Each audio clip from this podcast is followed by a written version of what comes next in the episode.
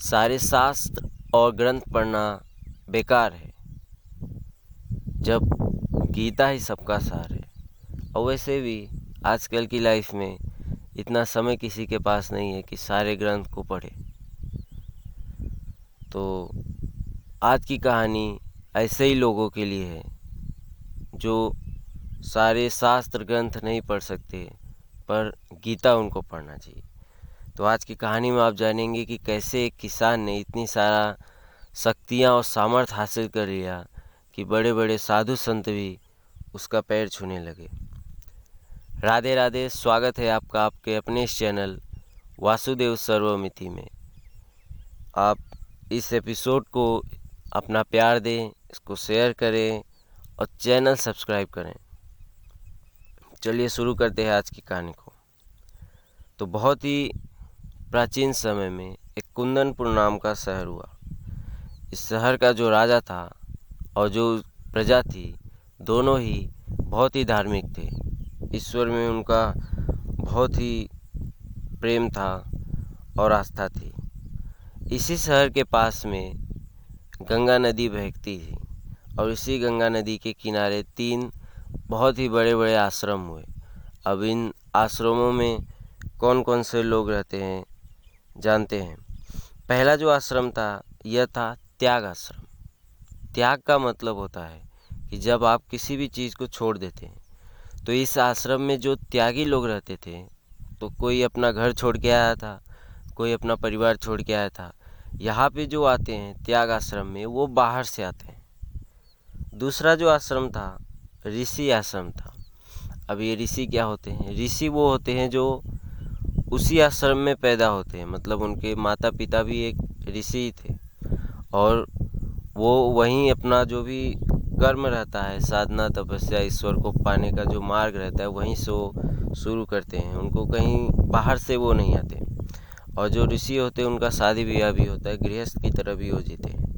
जो तीसरा आश्रम था, वो तपस्वी लोग का था। अब ये जो तपस्वी होते हैं, ये गृहस्थ और त्याग दोनों का मिला जुला आप बोल सकते हैं।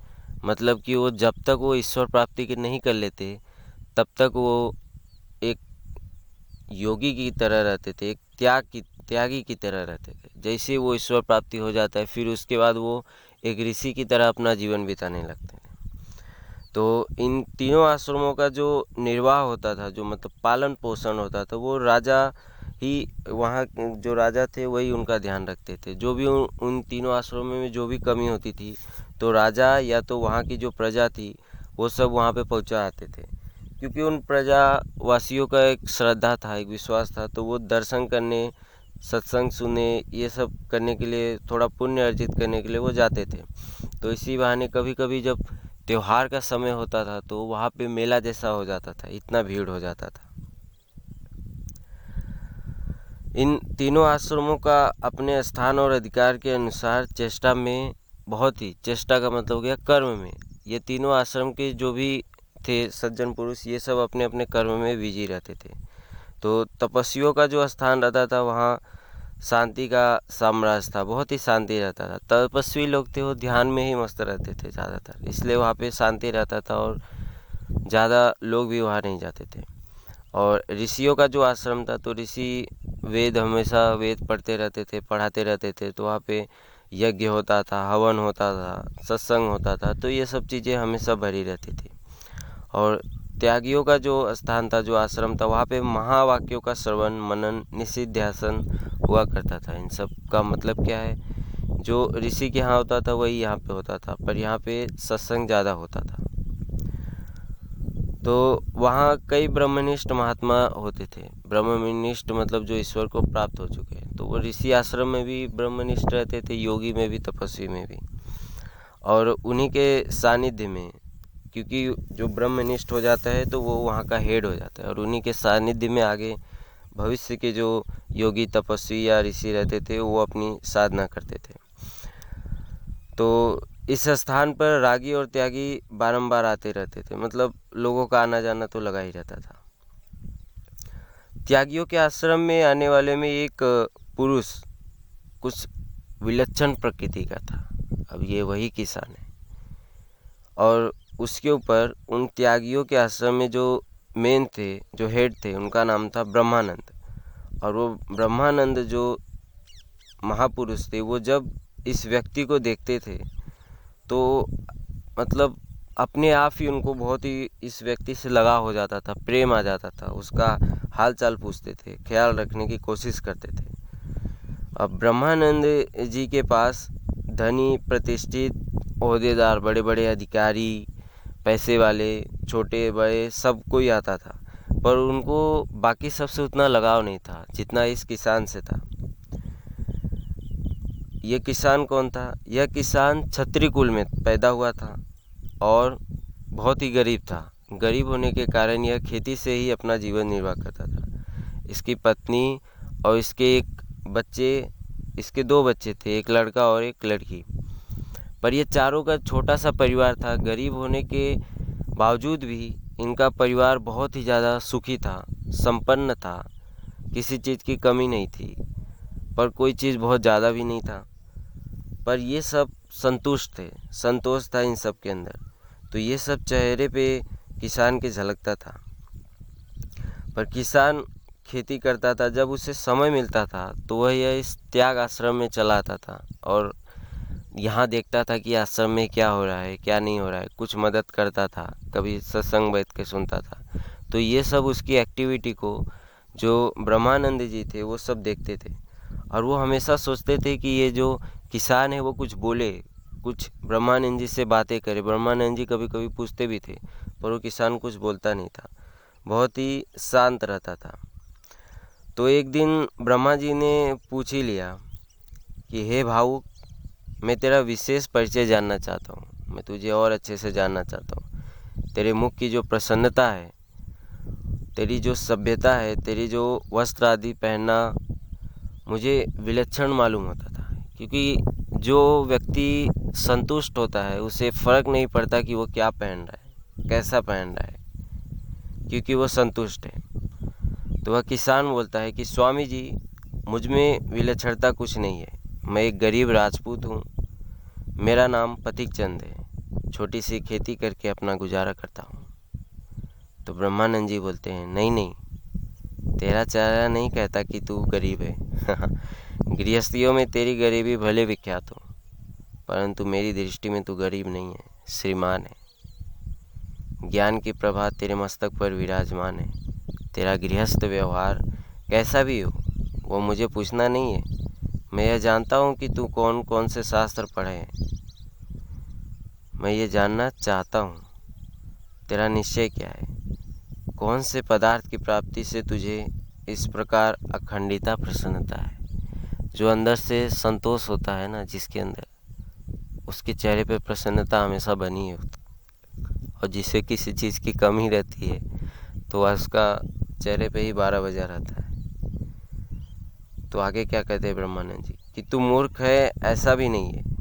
मतलब मूर्ख भी नहीं है तू। तुझ में कुछ विशेष दिखती है, मैं पूछता हूँ, तू क्या जानता है? पथिक चंद बोला, महाराज, मैं अपने मार्ग पर चल रहा हूँ।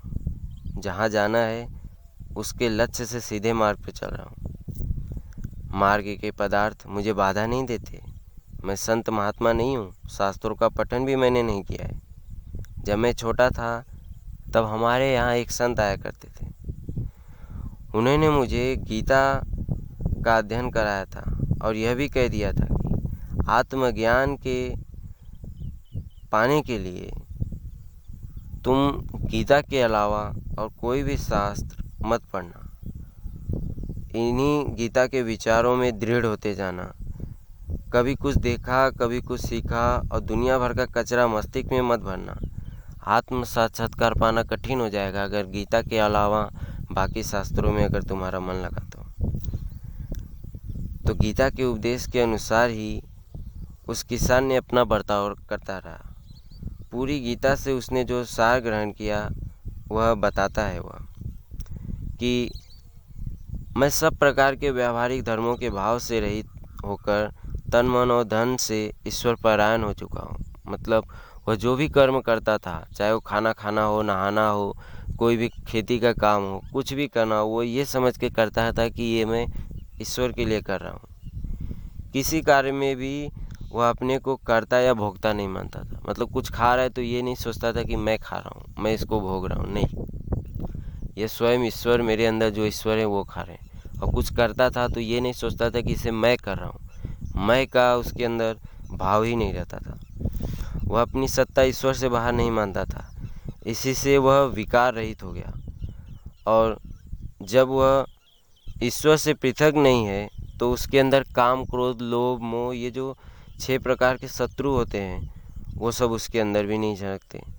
वह अपना कर्म जो है, उसको अपना अधिकार समझ के करता है, पर फल की चिंता उसको नहीं रहती, क्योंकि जब उसका शरीर पैदा ही नहीं हुआ तो मरा ही क्यों? और जो शरीर जो पैदा हुआ है, वह शरीर कर्म करने के लिए हुआ है। तो इसी भाव से वह अपना कर्म करता गया, पर मन से कभी भी ये नहीं सोच रहा था कि वह कर्म वह कर रहा है। तो उसे त्याग और राग में भी अधिकता अथवा न्यूनता नहीं दिखती थी। मतलब उसको कुछ फ़र्क नहीं पड़ता था, कुछ मिले या कुछ जाए। अपने मस्त में संतोष रहता था और मस्त रहता था। इतना सुनकर जब ब्रह्मा जी ने जब ये सब सुना तो प्रसन्न हो गए, बहुत ही ज़्यादा प्रसन्न हो गए। उन्होंने पथिक चंद को प्रणाम कर दिया और पथिक चंद पिछते, पीछे हट गए। कि अरे महाराज, क्या कर रहे हो? आप, हम मुझसे श्रेष्ठ है, आप मेरा पैर क्यों छू रहे हो? तो ब्रह्मा जी बोलते हैं, भाई, व्यवहारिक दृष्टि से मुझे क्या? गृहस्थ दिखते हुए भी तुम्हारी ब्रह्मनिष्ठा मुझे त्यागी से अधिक प्रबल है। तुम श्रीमद् भगवत गीता में बन गए हो।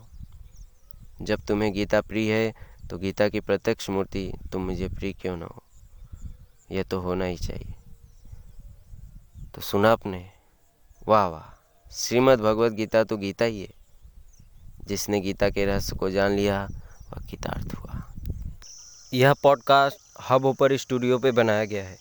अगर आप भी अपना खुद का पॉडकास्ट बनाना चाहते हैं तो विज़िट करिए W W W dot Hubhopper studio dot com Hubhopper India का पॉडकास्ट क्रिएटिंग प्लेटफॉर्म में सबसे आगे है। आज ही शुरू करें अपना खुद का पॉडकास्ट और अपने पॉडकास्ट को पहुँचाए। गाना हब ओपर स्पॉटिफाई गूगल पॉडकास्ट जैसे और भी प्लेटफॉर्म पे। तो डिस्क्रिप्शन में दिए लिंक पर क्लिक करें W W W dot Hubhopper studio dot com जय श्री कृष्ण।